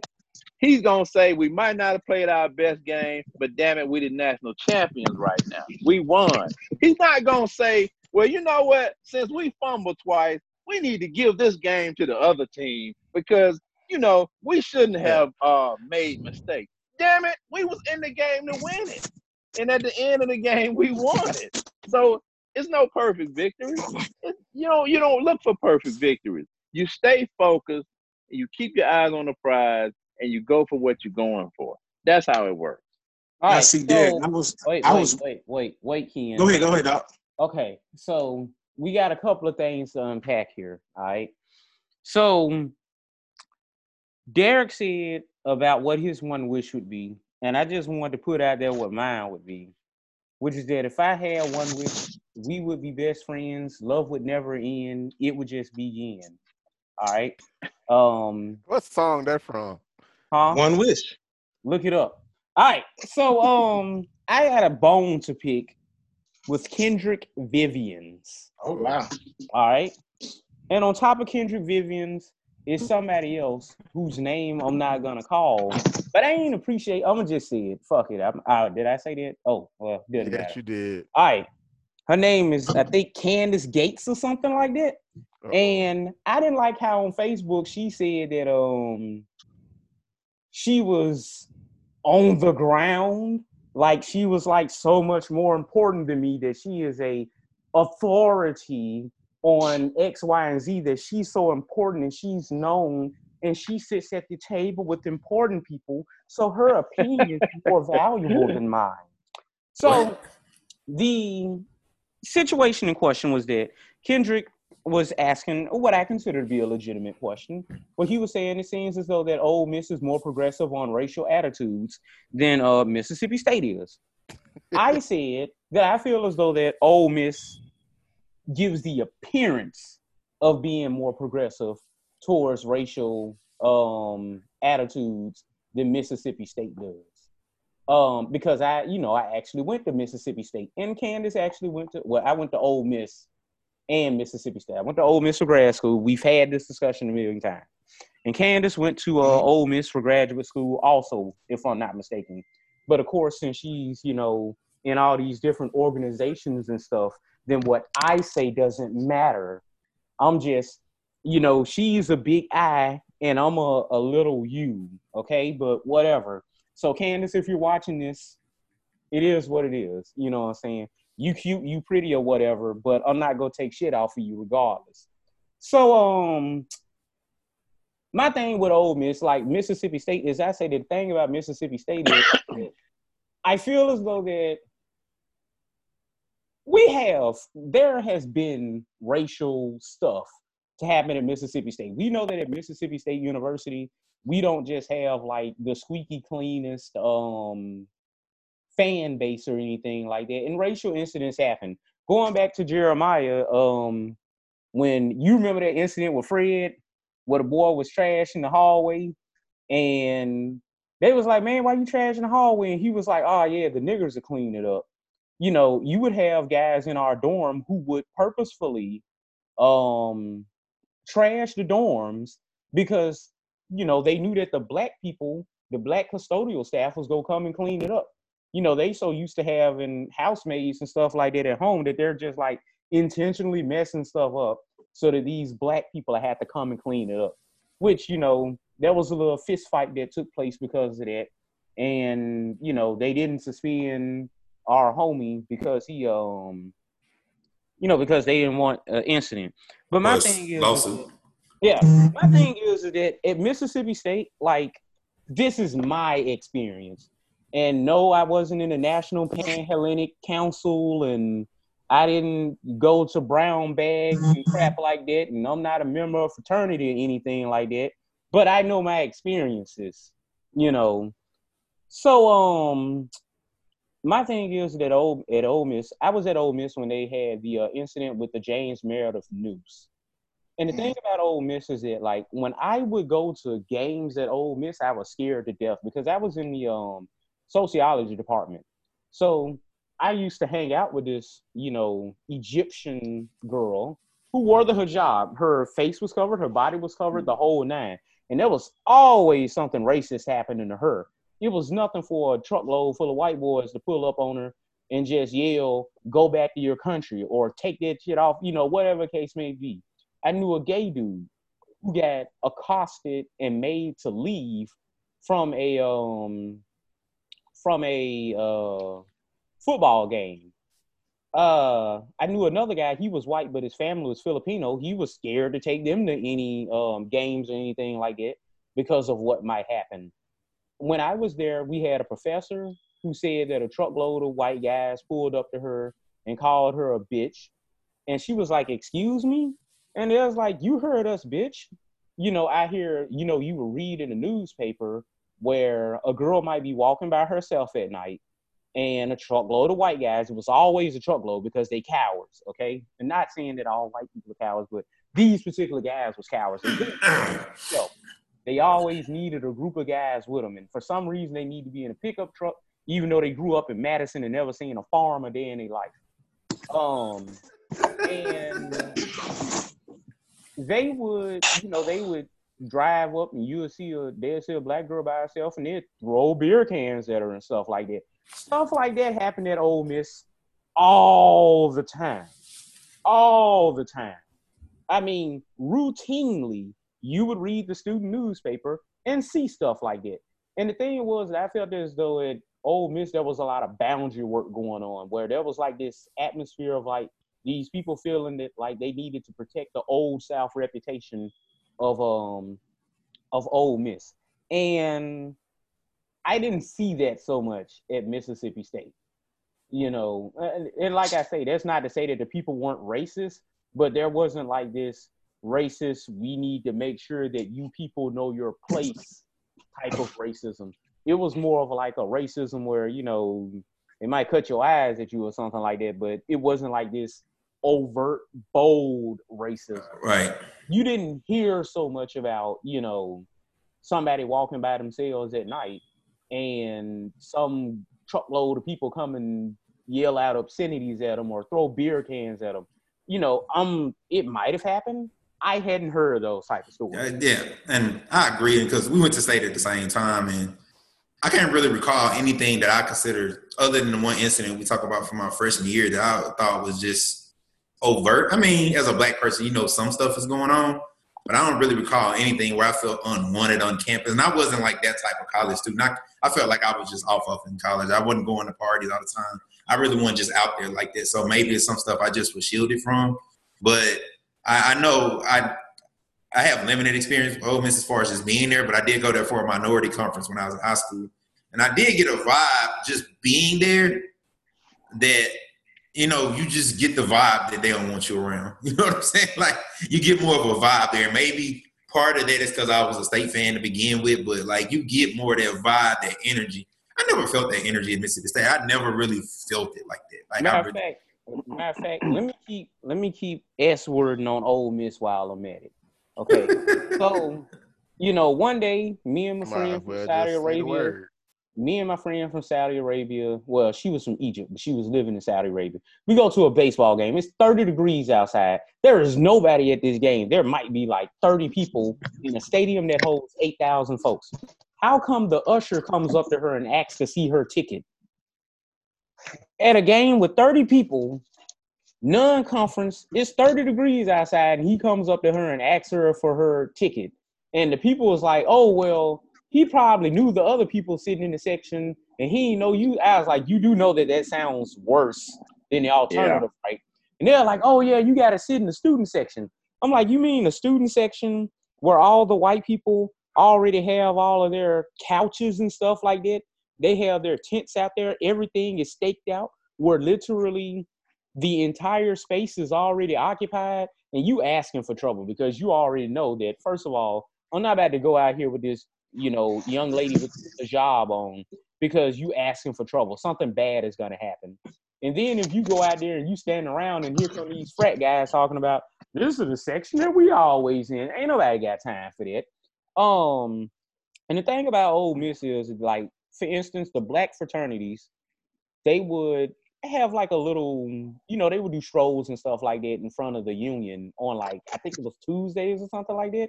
And then you had the white people start tweeting about Ghetto Tuesday is the term that they dubbed when the black people were out there, you know, the black fraternities, they would have like, you know, music, you know, speaker setup and stuff, and they'll do, you know, stroll offs and stuff like that. And they called it Ghetto Tuesday. Like that type of stuff was the culture of Ole Miss. But you know what they would do at Ole Miss? They would have a brown bag luncheon where they would have professors who talked about tolerance and they would release a statement about how they were committed to tolerance and then you would you know you would have like a what the thing was where the people would lay out and pretend that they were dead or whatever i forget what they call it but you know they would do stuff like that and i'm pretty sure candace was involved in all of that um meaningless crap that didn't actually accomplish anything but it looks really good on a resume okay um you know so um that was the thing at Ole Miss, but they would never actually do anything meaningful. But they still play Dixie at their games, at their football games, and Well, basketball games. Well, it's kind of black people won't come, but whatever. Well, well, it's kind of more speaking to like everything we're talking about, like people making these statements. Like I saw something just now. They said there's a lot of people uh, that people are riding and you're trying to shield them from the police, and people are opening their homes. That's an action. You know what I'm saying? That's just, that's what people want to see. Like this stuff they say that surface level stuff that Ole Miss does that make themselves look like they're racially progressive. As you said, they still will play Dixie and make people feel unwelcome. So it's kind of like no words, action, things that tangibly show that you're not a racist school. Like I said, Mississippi State has always been more undercover with it. Like we on that mess too. We show it like with the Willie Gay situation. You know, like somebody tweeted about how Joe Burrow got in a fight with one of the players and they gained more respect for him. But then Willie Gay gets in a fight with Garrett Shrader and everybody vilify him like he's a thug. When it turns out that Garrett Shrader might have been kind of a, I mean, just to speak to, he might be third string next year. So that shows the level of respect they have for him that he's he wasn't nowhere near the guy, you know. So I, I don't know. I'm gonna go ahead and let uh Coach Vivian's rebut before we go into the actual sports element.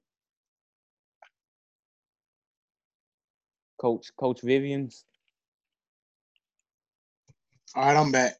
Okay, I was uh, offering you a chance to rebut what I was saying because I know that you said that you want to see Mississippi State do more things in terms of uh, being more progressive towards race, which I'm not against, but I'm just against the the notion that somehow Ole Miss and magically turned into this progressive haven of racial tolerance.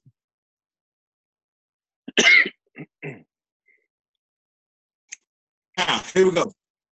All right, so hopefully I'm good cousin right now. I take my service is terrible, but um, the thing is, Yeah, we can't hear top, you. you, you're talking about okay, they, you, huh? You can't Can't hear hear me. you. It's like real fuzzy. It sounds like you're saying, "Gonna buy you a drink." Sound like you're talking to a pair of raccoon balls or Yeah, it, it's, it's my, I mean, it's the service. Let me try to go outside, man. Y'all go ahead. Uh, I'm gonna let y'all talk. I'm gonna step outside for a second. this dude right here. All right, so um, let me see what the Facebook comments is. We we just gonna take a couple of seconds to see what folks talking about. Because why not, right?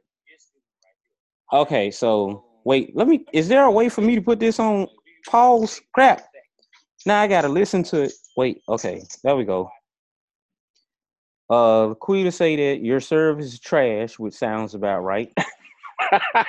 say, "What up, my peeps?" and she laughed at something. Kathy say, "Fake ass family." She just so disgruntled. I don't know what it is about her, and I don't know who Trend don't know you is, but and these folks, I'd have thought y'all would have had something a little bit more uh insightful to add, but Is this any better? no, it isn't. Okay. Well, y'all gonna have It's to. better. It's still trash though. Yeah, I mean, I can't do nothing about that. It ain't like I, I created it. Yeah, yeah, yeah. Yeah, I mean, so yeah, I don't take offense to it being garbage. I didn't do it. Oh, Maggie, Maggie messaged me on Facebook, but I, you know, oh, Jeremiah know how I, fe- Jeremiah know how I feel about Maggie. Oh, All right, I here we don't go. see any AJ, you, comment. you're talking about, um, you know, all these people, these groups, these white guys. See, look, these bugs attacking me. But um, all these white guys pulling up in trucks and doing all this blah blah blah. I'm speaking on behalf of, um, like you just and you said, after you said all that, then you said, but then the university has this brown bag lunch in. That's I mean that's an attempt at something which state didn't do. I mean, that's, you can look that's like lip service. but okay, but i- is it lip service? Is the state having any lip service like that? No. All right, then you said they allow the, the Greeks, even though you got the racial people talking about them. Hey, look at the uh, what you call it, nigger Tuesday or whatever you got to call it. Does the state have one of those? No. So I mean, that's another thing that's re- representation. They have um, a unity um, going. Like I said, it might not be much. I'm with Gabe. Like we don't need no little small corner of the campus. But guess what? State ain't even got that. Oxford does. Then, as far as the state flag goes, who's who's still waving the state flag between Oxford and Mississippi State? Mississippi State. I'm talking about stuff like that. Eh, You can put on all you want. You can put on, but at least you know show me that something's happening or trying to happen at least. And then, okay, now now you got folks out there.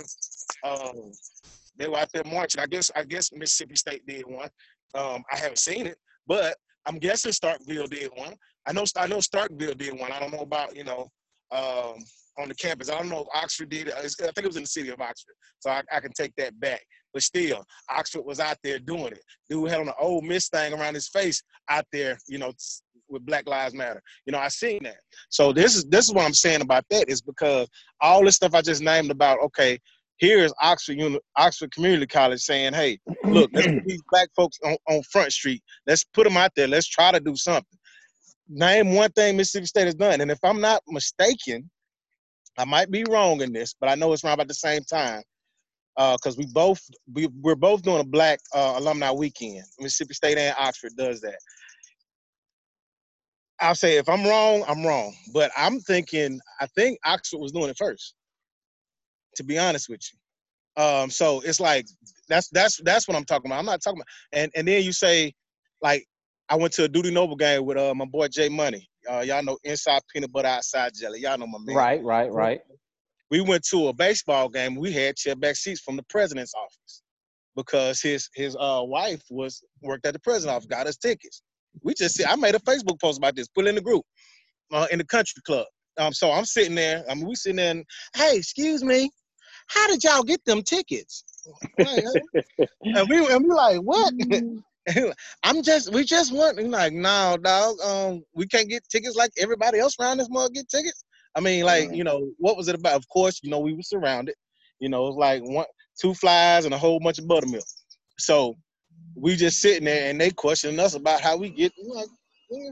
and thing about it we got them we got them free um through like I said she worked in the president's office directly in the same office with Keena.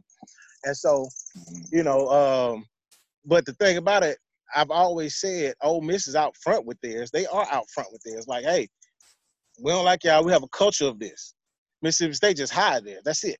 I mean, it's there. It's it's it's potent, but I mean, they just don't hide it. I mean, they hide it. And like I said, with with the thing like the flag thing, you know, I, I made a the post that you're talking about. I said, okay, Mississippi State is like, nah, y'all good, y'all straight. We don't need to do that. That's their thing. It ain't like, oh, niggas, y'all don't need this, you don't need that, and that. They just sit back and don't do nothing. You know, and I mean, at least Oxford is, you know, saying, hey, okay, you you want a garden? Hey, here you go. You know um, here's your garden and stuff. Uh, here's your thing. I mean, now with the garden thing, that could be like, hey, I'm throwing you a bone here, chew it up. But at the same time, it's still, I can you can still, in one end, consider it as a step in that direction to um, having some kind of representation. Because like driving around Mississippi State, what you see that represents Negroes?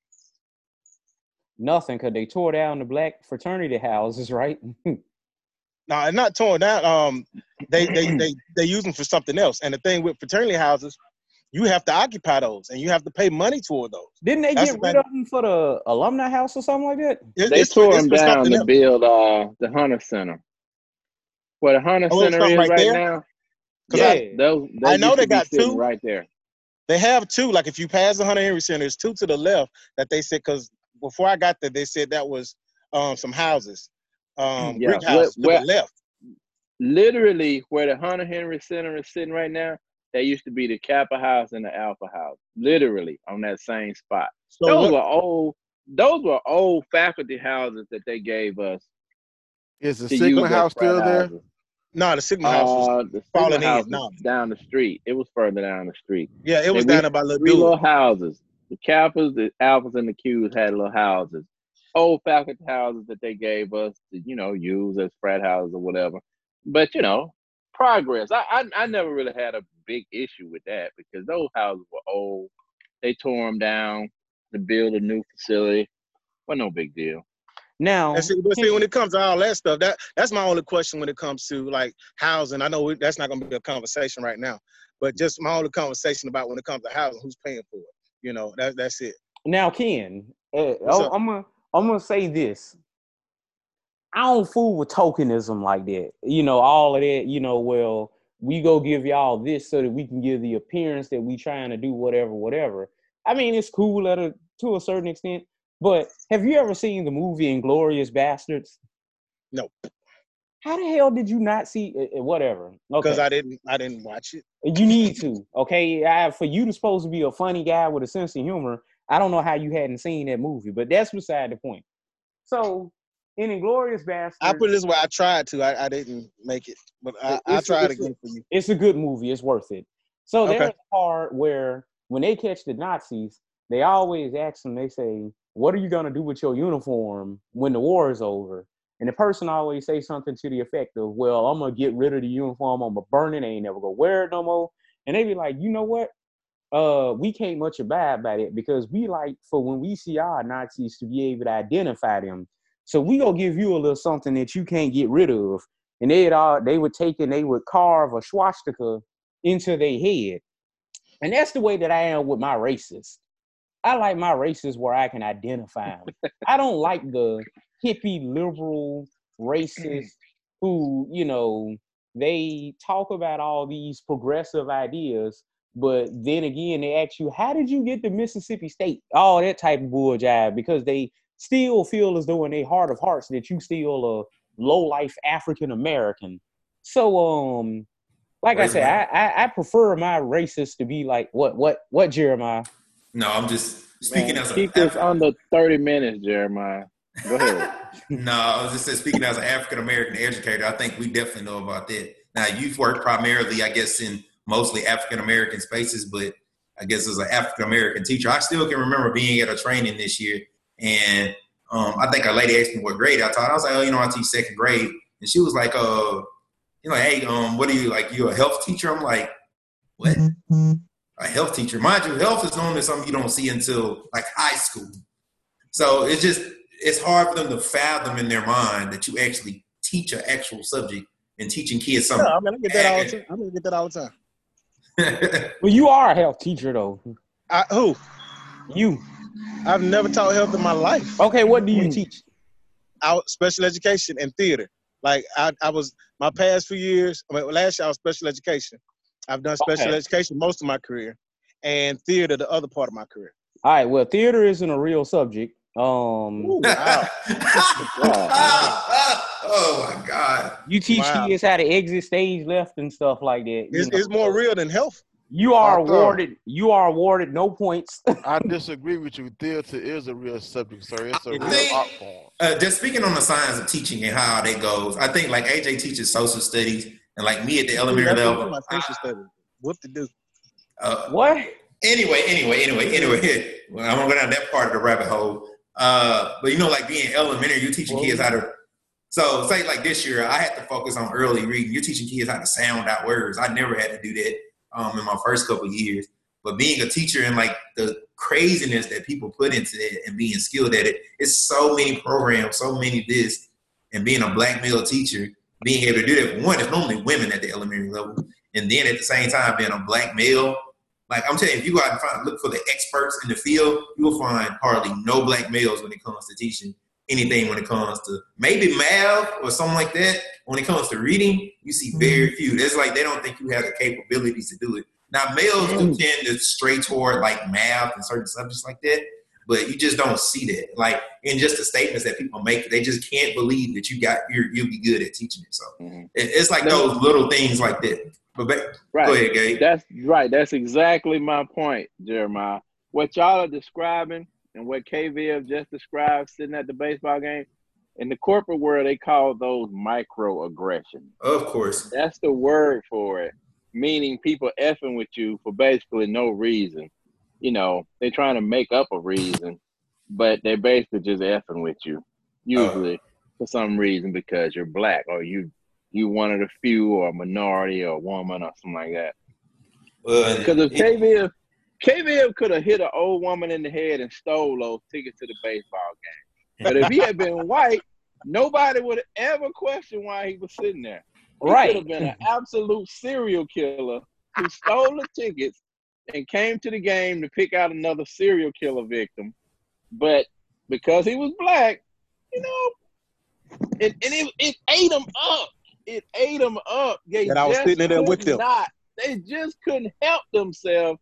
How'd you get those tickets? Um, you know, we just curious because I guess you got on an orange shirt. Yeah, that's why. You're a black You're not used to And you seeing got people these- with orange You're black guy. You got these good tickets. Cause I, I um, I had a coworker.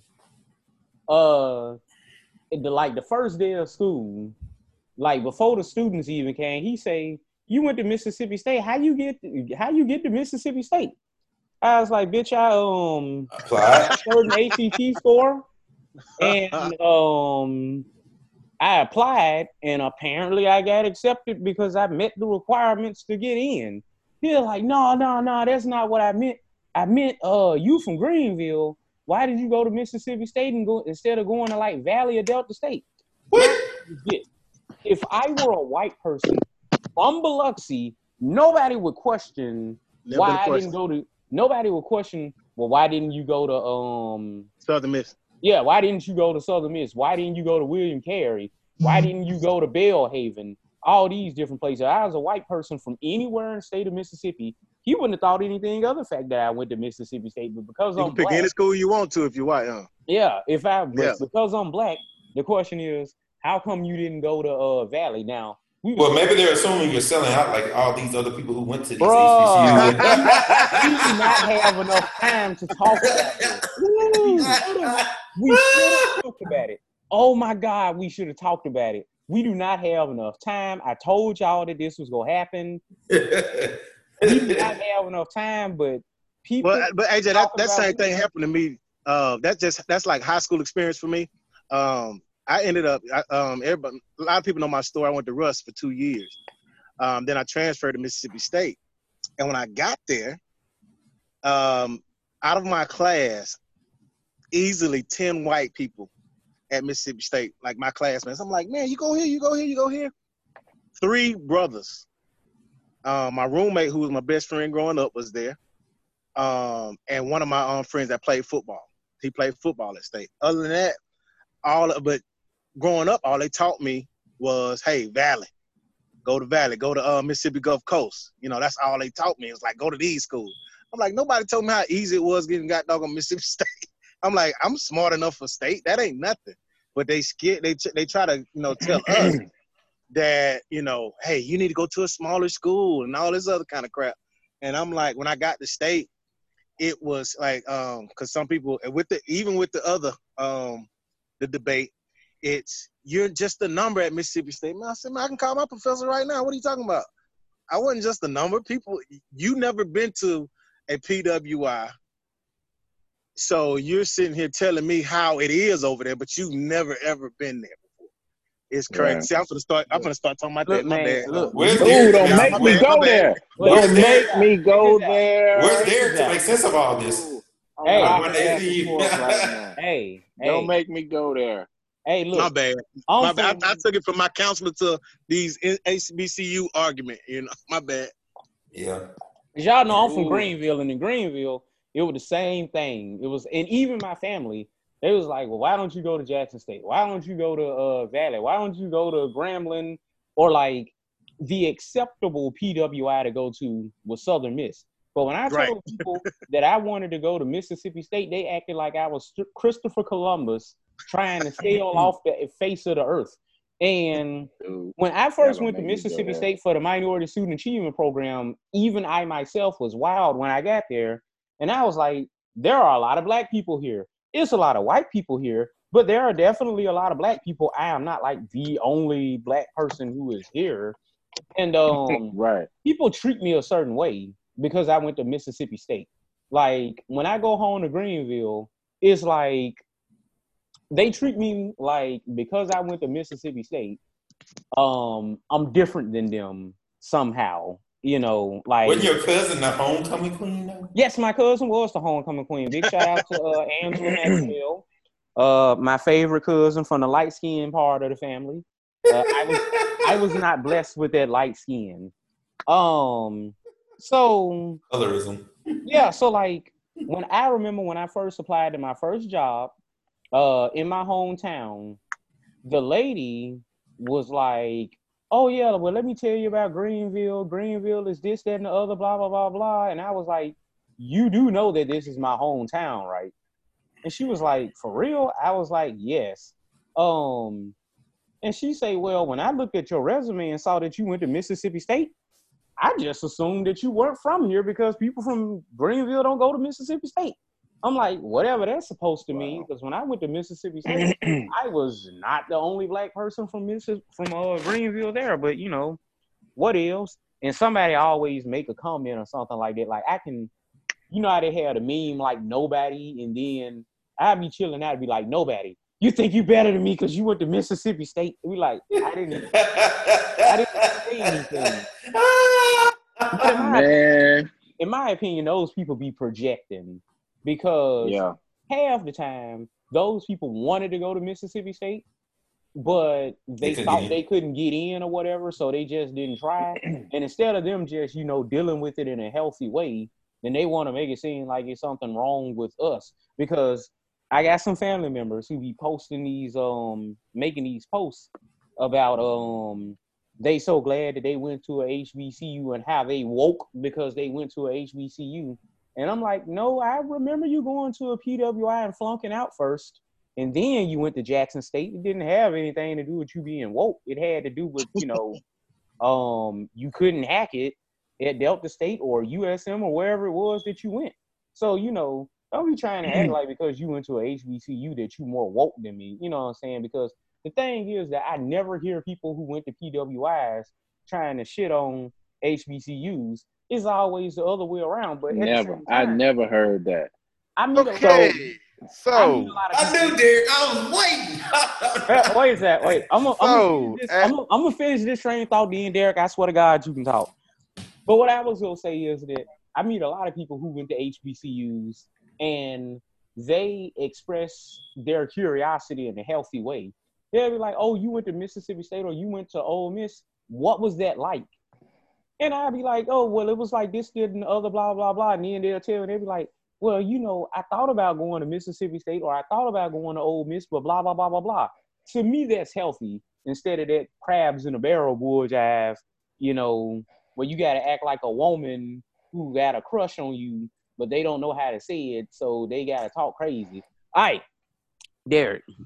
every person that goes to an HBCU does not have that mentality.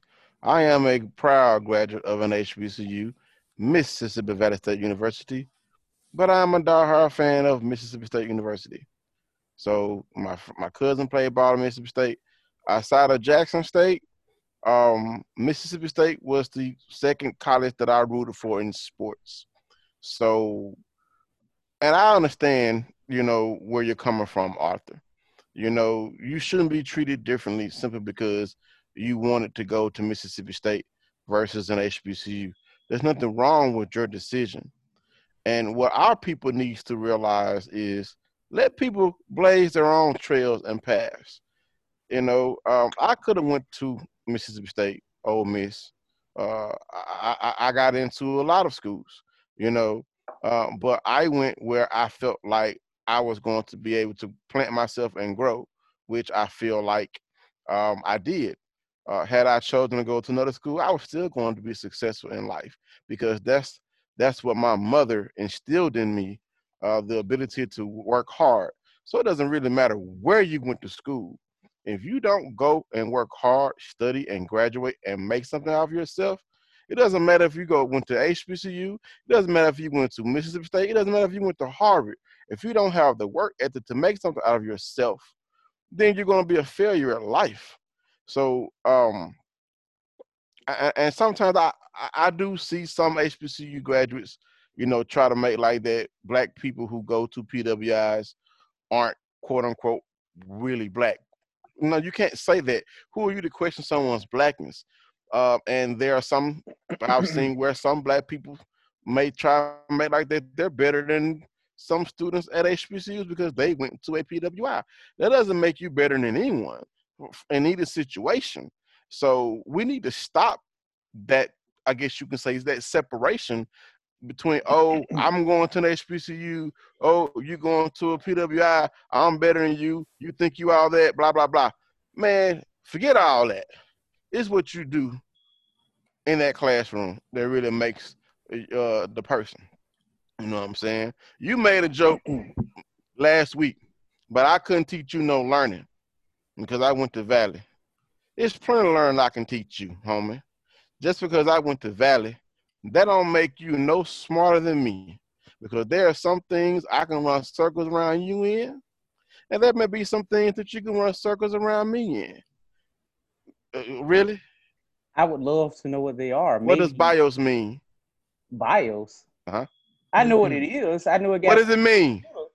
It got something to do with computers. I know that much. What does it mean? You got me on the computer side. All right then. You didn't know what PPE meant. Yeah, I don't know what that means. All right I- then.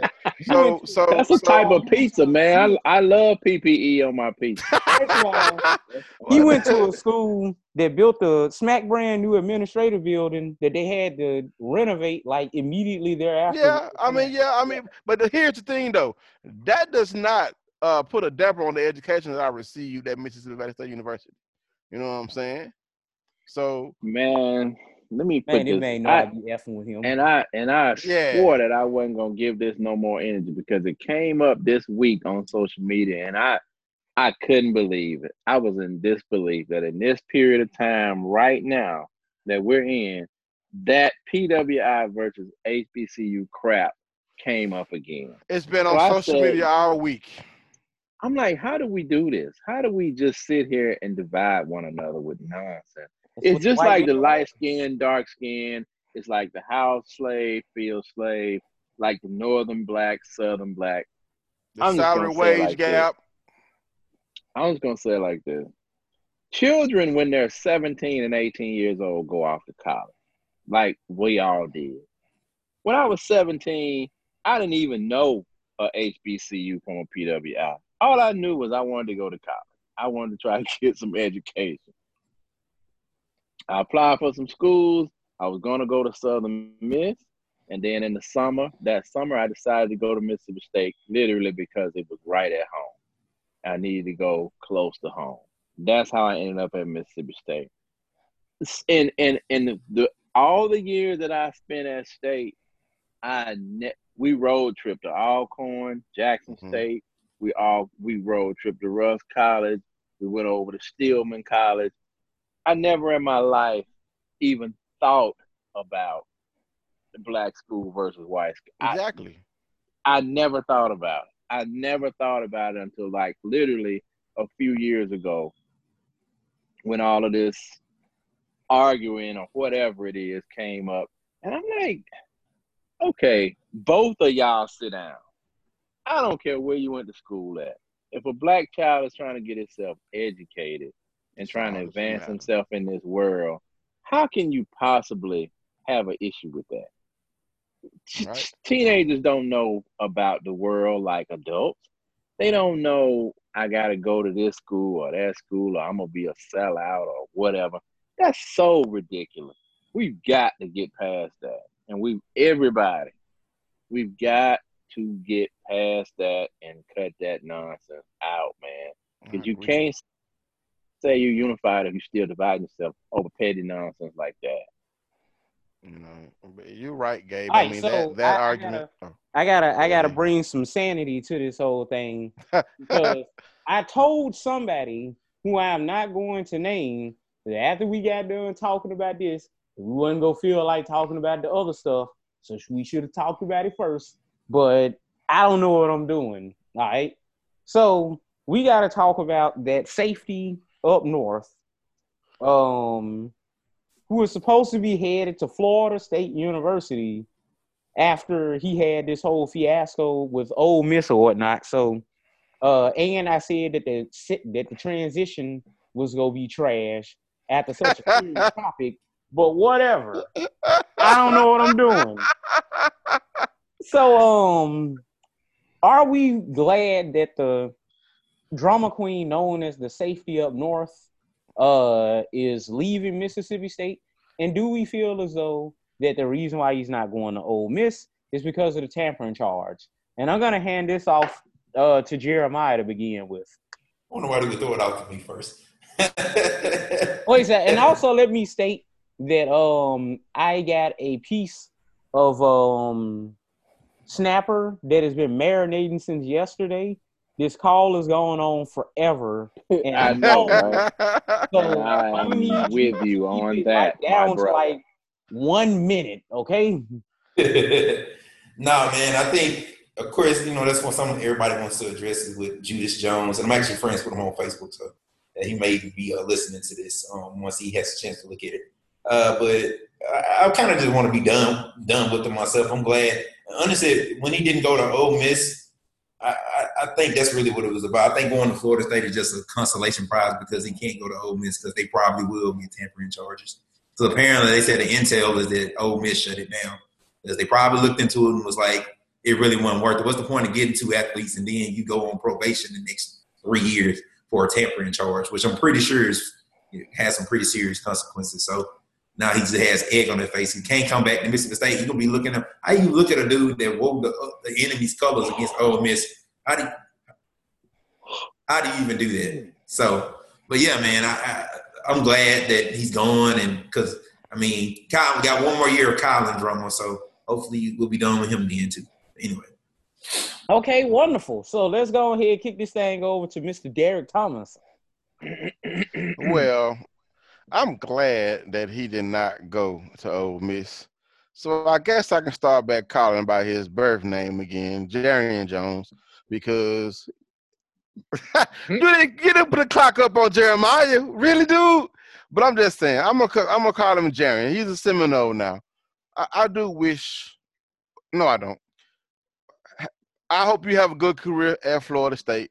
I wish Mississippi State could play y'all one year so that we can throw deep on you and show you you should have stayed home, homie. Not the receivers we get. We'll, we'll, buy, we'll have some receivers by then. Wherever he go. Historically, that ain't gonna happen. Man, look, don't get me started. All right, Ken. Is it terrible? Yes, it is. Keep good. Going. All right, yeah, move on. yeah, yeah, yeah, yeah, yeah. Oh, I was say, I would say, move on then. You good? All right, all right, then.